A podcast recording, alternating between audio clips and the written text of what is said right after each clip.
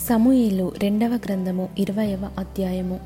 బెన్యామినీయుడగు బిక్రీ కుమారుడైన షెబాయను పనికి మాలిన వాడొకడు అచ్చటనుండెను వాడు దావీదునందు మనకు భాగము లేదు. యెషై కుమారుని యందు మనకు స్వాస్థ్యము ఎంత మాత్రమునూ లేదు.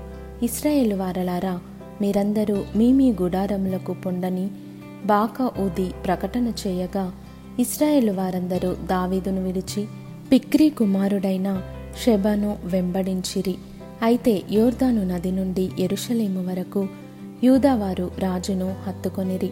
దావీదు ఎరుషలేములోని తన నగరికి వచ్చి తన ఇంటికి తాను కాపుగా నుంచిన తన ఉపపత్నులైన పది మంది స్త్రీలను తీసుకొని వారిని కావలిలో ఉంచి వారిని పోషించుచుండెను. గాని వారి యొద్దకు పోకుండెను.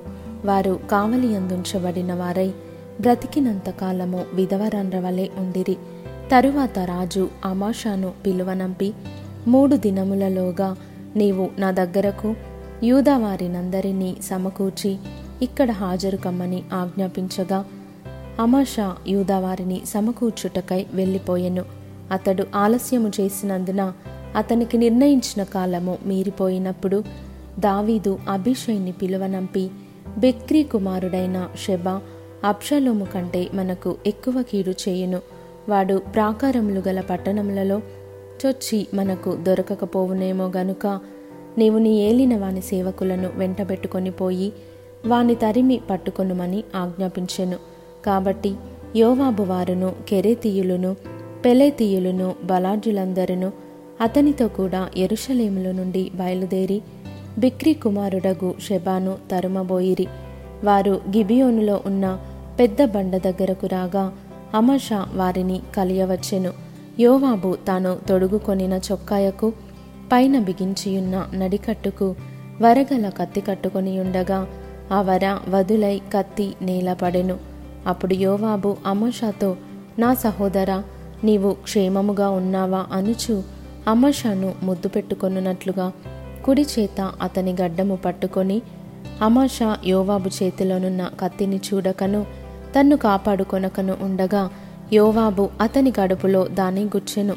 గుచ్చిన తోడనే అతని పేగులు నేలకు జారి ఆ దెబ్బతోనే అతడు చనిపోయెను. యోవాబును అతని సహోదరుడగు అభిషయును బిక్రీ కుమారుడగు షెబాను తరుముటకు సాగిపోగా యోవాబు బంటులలో ఒకడు అతని దగ్గర నిలిచి యోవాబును ఇష్టులైన దావీదు పక్షముననున్న వారందరూ యోవాబును వెంబడించుడని ప్రకటన చేసెను. అమాషా రక్తములో పొర్లుచు మార్గమున పడియుండగా ఆ చోటికి వచ్చిన జనులందరూ నిలిచియుండుట ఆ మనుష్యుడు చూచి అమాషాను మార్గము నుండి చేనిలోనికి లాగి మార్గస్థులందరూ నిలిచి తేరి చూడకుండా శవము మీద బట్ట కప్పెను. శవము మార్గము నుండి తీయబడిన తరువాత జనులందరూ బిక్రీ కుమారుడగు శబాను తరుముటకై యోవాబు వెంబడి వెళ్ళిరి. అతడు ఇస్రాయేలు గోత్రపు వారందరి యొద్దకును ఆబేలు వారి యొద్దకును బేత్మయక వారి యొద్దకును బెరీయులందరి యొద్దకును రాగా వారు కూడుకొని అతని వెంబడించిరి. ఈ ప్రకారము వారు వచ్చి ఆబేలు బేత్మయకాయందు బిక్రీని ముట్టడివేసి పట్టణపు ప్రాకారం ఎదుట బురుజు కట్టగా యోవాబు వారందరూ ప్రాకారమును పడవేయుటకు దానిని కొట్టిరి. అప్పుడు యుక్తిగల యొక్క స్త్రీ ప్రాకారము ఎక్కి ఓహో ఆలకించుడి ఆలకించుడి నేను అతనితో మాట్లాడునట్లు యోవాబును ఇక్కడికి రమ్మని చెప్పుడని కేకవేయగా యోవాబు ఆమె దగ్గరకు వచ్చెను. అంతటా ఆమె యోవాబువు నీవేనా అని అతని నడుగగా అతడు నేనే అనెను. అందుకామె నీ దాసురాలనగు నేను నీతో మాట్లాడుతున్నా అని అడుగగా అతడు మాట్లాడవచ్చుననెను. అంతటా ఆమె పూర్వకాలమున జనులు ఆబేలునందు సంగతి విచారింపవలెనని చెప్పుట కద్దు. అలాగున చేసి కార్యములు ముగించుచు వచ్చిరి.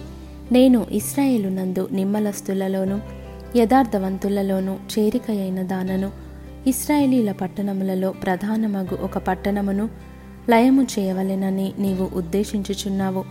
యహోవా స్వాస్థ్యమును నీవెందుకు నిర్మూలము చేయుదువని చెప్పగా యోవాబు నిర్మూలము చేయను లయపరచను అలాగున చేయనే చేయను. సంగతి అది కానే కాదు. బిక్రీ కుమారుడగు షెబా అను ఎఫ్రాయిము మన్యపువాడు ఒకడు రాజైన దావీదు మీద ద్రోహము చేసి ఉన్నాడు మీరు వానిని మాత్రము అప్పగించుడి. తోడనే నేను ఈ పట్టణము విడిచిపోవదునని చెప్పగా ఆమె యోవాబుతో చిత్తము వాని తల ప్రాకారము పైనుండి పడవేయబడునని చెప్పిపోయి తాను యోవాబుతో పలికిన యుక్తిగల మాటలను జనులందరికీ తెలియజేయగా వారు బిక్రీ కుమారుడగు షెబా యొక్క తలను ఛేదించి యోవాబు దగ్గర దాన్ని పడవేసిరి. కాగా అతడు బాకా ఊదించిన తరువాత జనులందరూ ఆ పట్టణమును విడిచి ఎవరి గుడారములకు వారు పోయిరి. యోవాబు ఎరుషలేమునకు రాజునొద్దకు తిరిగి వచ్చెను. యోవాబు ఇస్రాయేలు దండువారందరికీ అధిపతి అయి ఉండెను. అయితే కెరేతీయులకును పెలేతీయులకును యహోయాద కుమారుడగు బెనాయ అధిపతి అయి ఉండెను. అదోరాము వెట్టి పనులు చేయువారి మీద అధికారి అయి ఉండెను అహీలోదు కుమారుడగు యహోషపాతు రాజ్యపు దస్తావేజుల మీద ఉండెను.